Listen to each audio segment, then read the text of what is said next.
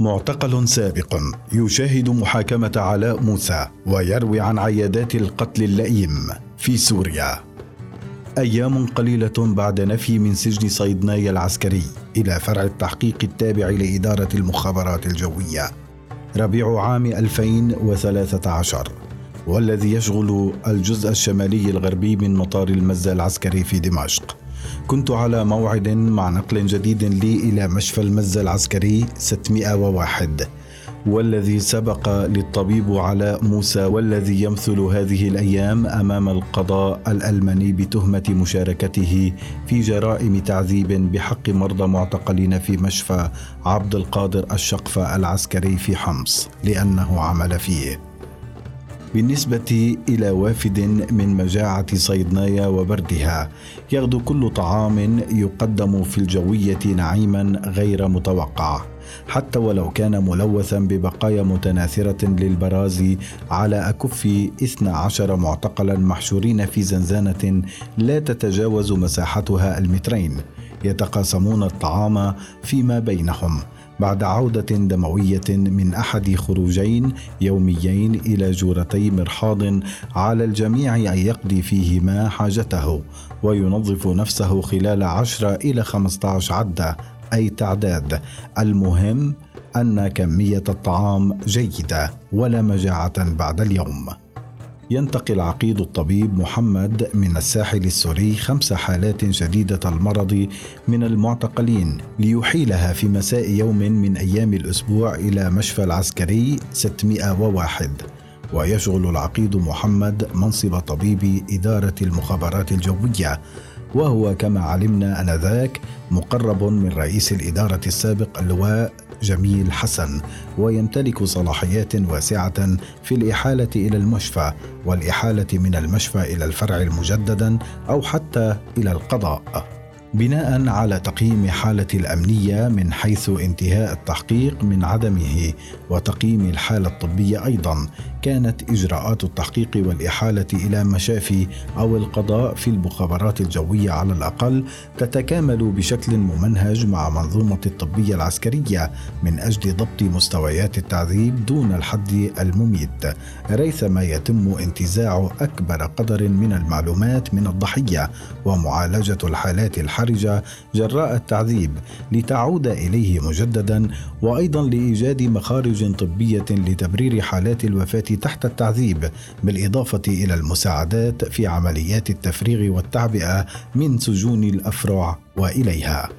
للعقيد محمد مجموعة من العيادات في مختلف سجون إدارة المخابرات الجوية في دمشق سواء في فرع التحقيق في مطار المزة العسكري أو في آمرية الطيران أو في فرع ساحة التحرير أو في فرع العباسيين بالإضافة إلى مكتبه في المشفى العسكري 601 حيث يعاين من خلالها جميعا كل الحالات الحرجة الناجمة عن التعذيب والحالات الحرجة التي تسببت بها ظروف الاعتقال المأساوي في أفرع الإدارة الدموية. وقد رافق وصولي إلى الجوية انخفاض نسبي مؤقت في جرائم التعذيب والقتل على الأقل في فرع التحقيق في المزة وفي مشفى 601 وتحسن تحسن نسبي ملحوظ في تعامل العقيد محمد مع المعتقلين المرضى ومتابعته لحالاتهم الصحية. انتهى العقيد محمد في أحد الأيام العشرة الأخيرة من شهر نيسان أبريل من عام 2013 من معاينتي كنت أعاني من جفاف وإسهال خطيرين للغاية ونحول شديد وضيق في التنفس وصعوبة في المشي في مساء اليوم نفسه نادى علي السجان واقتادني إلى الباب الداخلي للسجن الجديد. هناك كان في انتظاري خمسة معتقلين في زنازين ومهاجع أخرى من السجن نفسه. أمرنا باختيار بنطال وقميص لكل منا. من كومة ثياب مركونة جانبا حيث أن كل معتقلي الجوية يجردون في العادة من كل ثيابهم عدا السروال الداخلي.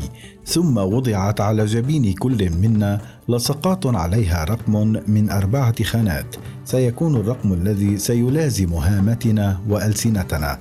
إن سئلنا عن أسمائنا في المشفى أو سيظهر في صورنا إن التقطت صور جثاميننا عدسة المنشق قيصر الذي كان يمضي في المشفى ذاته الذي سنذهب إليه أشهره الاخيره قبل انشقاقه.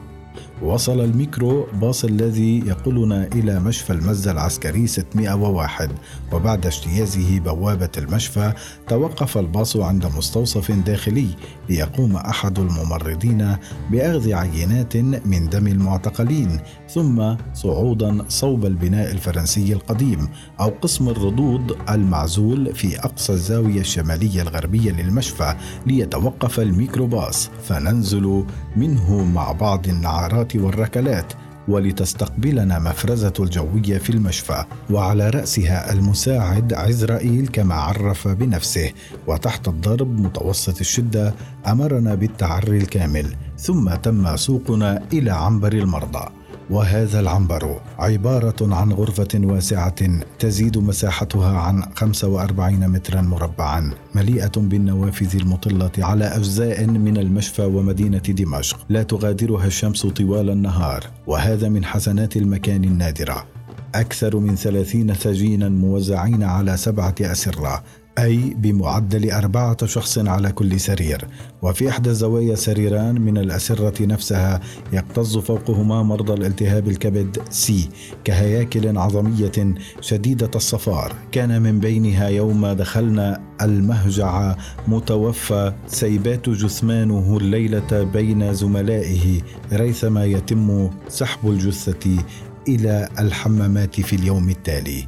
سأكتشف أن نادرا ما يتم عزل الوفيات وسحبها إلى مكان آخر وسأنام أكثر من مرة بين جثث لشباب يموتون في المساء ليلاصق جسمي أجسامهم طوال الليل مع كل إفرازات عضلاتهم. المنحله بحكم الموت.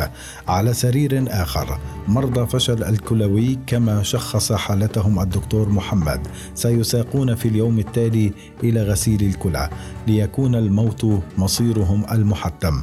بعد فترة بسبب إصرار الممرضين والأطباء على عدم تعقيم المدخل غسيل الدم برك من البراز على بعض الأسرة. وتحتها وبعضه في أكياس خبز فارغة. هؤلاء هم مرضى التجفاف الذين سأكون واحدا منهم. إذ لا يسمح للجميع بالخروج إلى المرحاض إلا مرة أو مرتين في اليوم. وفق مهلة زمنيه ضيقة جدا يمر خلالها السجين حافيا فوق أكوام الجثث الممددة في بهو الحمام. على طرف أحد الأسرة الأخرى أحمد المصاب بتفتت في العظام وقد وضعت أسياخ علاجية في فخذه إلى الساق وسيسحب في اليوم التالي ليتم فك أسياخه بلا تخدير وليزلزل صوت عذاباته المشفى ولا نراه بعدها. إلى جانبه مريضان أو أكثر. يعانيان من تضخم مرعب للخصيتين. بلغ فيهما حجما مرعبا يقارب حجم حبة الباذنجان الكبيرة. مع التهاب شديد تركا لحتفهما. وحالات أخرى كثيرة لعل أبسطها حالة مهند. الشاب الادلبي الصغير الذي يعاني من داء السكري. وقد تدهورت حالته الصحية في مكان احتجازه في سجن المخابرات الجوية في اميريه الطيران. وصلت قبل دفعتنا دفعة أخرى أحالها الدكتور محمد من فرع آخر تابع للجوية إلى المشفى. في كلتي الدفعتين ثمة حالات إسعافية ستكون الأسوأ حظا إذ سبقت يوم قدومها إلى المشفى جولة العقيد محمد وعليها أن تنتظر جولته القادمة بعد أسبوع. فإما أن يعاينها ويصف لها العلاج المناسب أو يكون الموت أسرع إلى واحدة من الحالات على الأقل. فيهز الدكتور محمد عندما تحين جولته برأسه لا مباليا ومتناولا اضباره المريض التالي بعد إعلامه بأن صاحب الاضباره السابقة قد توفي. ثمة حالات أخرى لا تصل إلى قسم الردود بل تعزل في عنابر ضباط النظام وتحظى بعناية فائقة. وهم كما علمنا. لاحقا معتقلون يحتاج مدير إدارة المخابرات الجوية إلى إنقاذهم من الموت بعد جولات من التعذيب الوحشي الذي تعرضوا له.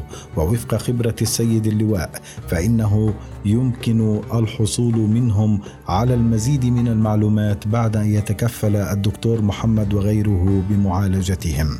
يدخل العقيد محمد الذي يحاول أن يكون لطيفا وابويا في بعض الأحيان فيما يبدو حاقدا مواليا في أحايين أخرى ويشتم المرضى ويشتم مواقفهم ويجرهم ويعاين كل الحالات. يصف أدوية ومراهم ومعقمات ويحيل البعض إلى عيادات المشفى حسب الاختصاص المطلوب ويعيد عددا آخر إلى الفرع ويحول آخرين إلى القضاء العسكري خاصة أصحاب الحالات المستعصية التي انتهى التحقيق معها ويشتم من استعصت حالته ولا إمكانية لإحالته الآن إلى القضاء ويهدده بالتصفية كما حدث معي. يقع على العقيد جزء من مسؤولية المساعدة في إفراغ المشفى والفرع من المرضى ليكون عنبر المرضى جاهزا لاستقبال نزلاء جدد. في الأيام التالية. يتجاهل المساعدون والممرضون وبقية الأطباء الصغار تعليمات العقيد محمد بتقديم الأدوية اللازمة للمرضى ويضربون أي مريض يتجرأ على المطالبة بها إلا أنهم قد يمررونها لاحقا ويتم نقل الحالات المرضية التي تحتاج إلى علاج في عيادات المستشفى الخارجية إلى هذه العيادات وسط تعذيب شديد في الذهاب والإياب.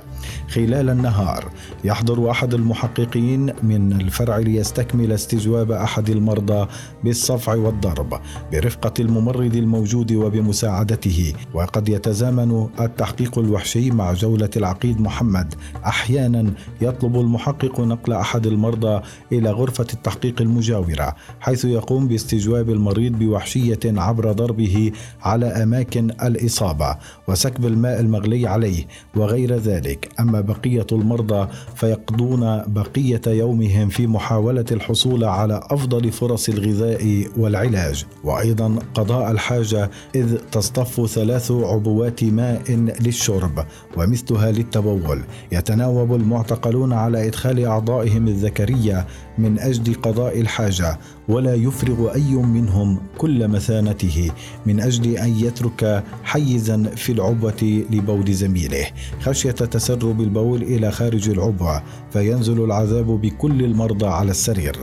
وصف العقيد محمد للشاب مهند حقن إنسولين كان يتناولها بشكل دوري ولكونه لم يعد يرغب في مغادرة المشفى فقد صار يطلب من عامل الصخرة معتقل يحظى بظروف أفضل في المستشفى مقابل خدمة بقية المعتقلين وتزويده بكميات من الحلاوة ليتناولها قبل قدوم العقيد محمد فيرتفع السكر ويقوم العقيد محمد بإبقائه في المشفى.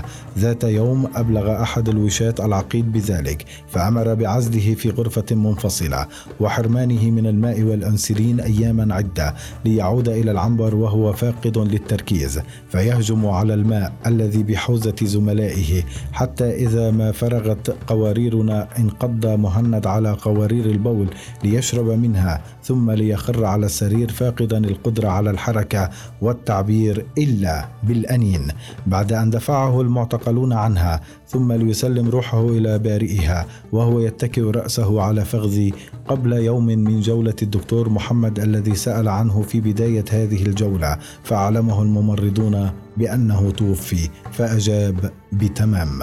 مهند ليس إلا واحدا من عشرات الشبان الذين كنا نودعهم كل يوم في المشفى العين والذين كانوا يتساقطون بهدوء كالورود الذابلة باستهتار معتمد من كادر نظام بشار الأسد الطبي وفي كثير من الأحيان يتعمد التصفية أو تبريرها طبيا يسبق معظم حالات الوفاة دخول المريض بما كنا نسميه الفصلان إذ يفقد المريض تركيزه تدريجيا على مرأى وعلم من الأطباء والممرضين والعناصر ثم لا يلبث أن يفقد إحساسه بالمحيط بشكل كامل ثم يموت. لا يمكن أن أنسى هذه المشاهد وقيل قصصا أخرى. رويت لي خاصة تلك التي سمعتها في زيارتي الثانية للمشفى بعد شهر وقد التهبت قدماي بشدة نتيجة الجرب الشديد. لا يمكن أن أنسى قصة أبي بسام الذي ارتأى الطبيب بتر قدميه لاستمرار الالتهاب فيهما على الرغم من أنه كان لا يزال سطحيا ولا يصل إلى مرحلة الغرغرينة. كيف يمكن للمرء أن ينسى تكليف العقيد محمد لعناصر الجوية بإبر في نقاط عشوائية في الخلف وتعمدهم عدم إفراغ بعض الحقن في الهواء بشكل كاف أو جهلهم بذلك. في طريق العودة من المخابرات الجوية إلى صيدنايا اختل أحد العناصر بي وطلب مني إزاحة العصبة عن عيني ثم قال لي هل تذكرتني؟ قلت له لا يمكنني أن أنساك. كان العنصر هو مساعد المشفي عزرائيل الذي أمرني هناك ذات مساء مع أحد المرضى الذين فقدوا عقلهم في المشفى بأن نصفع بعضنا حتى الإغماء. هو نفسه الذي كان يتسلى بأعدام بعض المرضى في الليل بضربهم بهراوة معدنية على كل أجسادهم ما عدا الرأس حتى يصل المعتقل إلى حالة النزيف الداخلي فيموت. ثم يسجل الطبيب المناوب أن الوفاة حدثت بسبب النزيف الداخلي. استغرب المساعد إسرائيل جوابي ثم أردف يعني إذا شاهدتني في الطريق فستقتلني أجبته كاذبا لن أفعل فنحن جميعنا أبناء هذا البلد. فما كان منه إلا أن قال جيد إنك أدركت ذلك ولو متاخرا.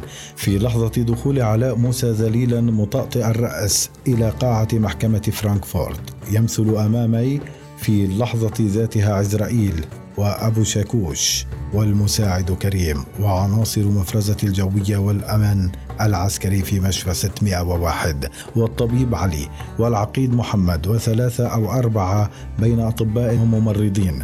لا أذكر غير جرائمهم إلا أنهم كانوا يتكلمون بلهجة جبال الساحل السوري يمثلون صاغرين أمامي وأمام مهند وعمر وعامر ويحيى ونبيل ومهند ومعاذ ومحمد وأحمد وهيثم وصفوان والعشرات من زهراتنا المسحولة بوحشية.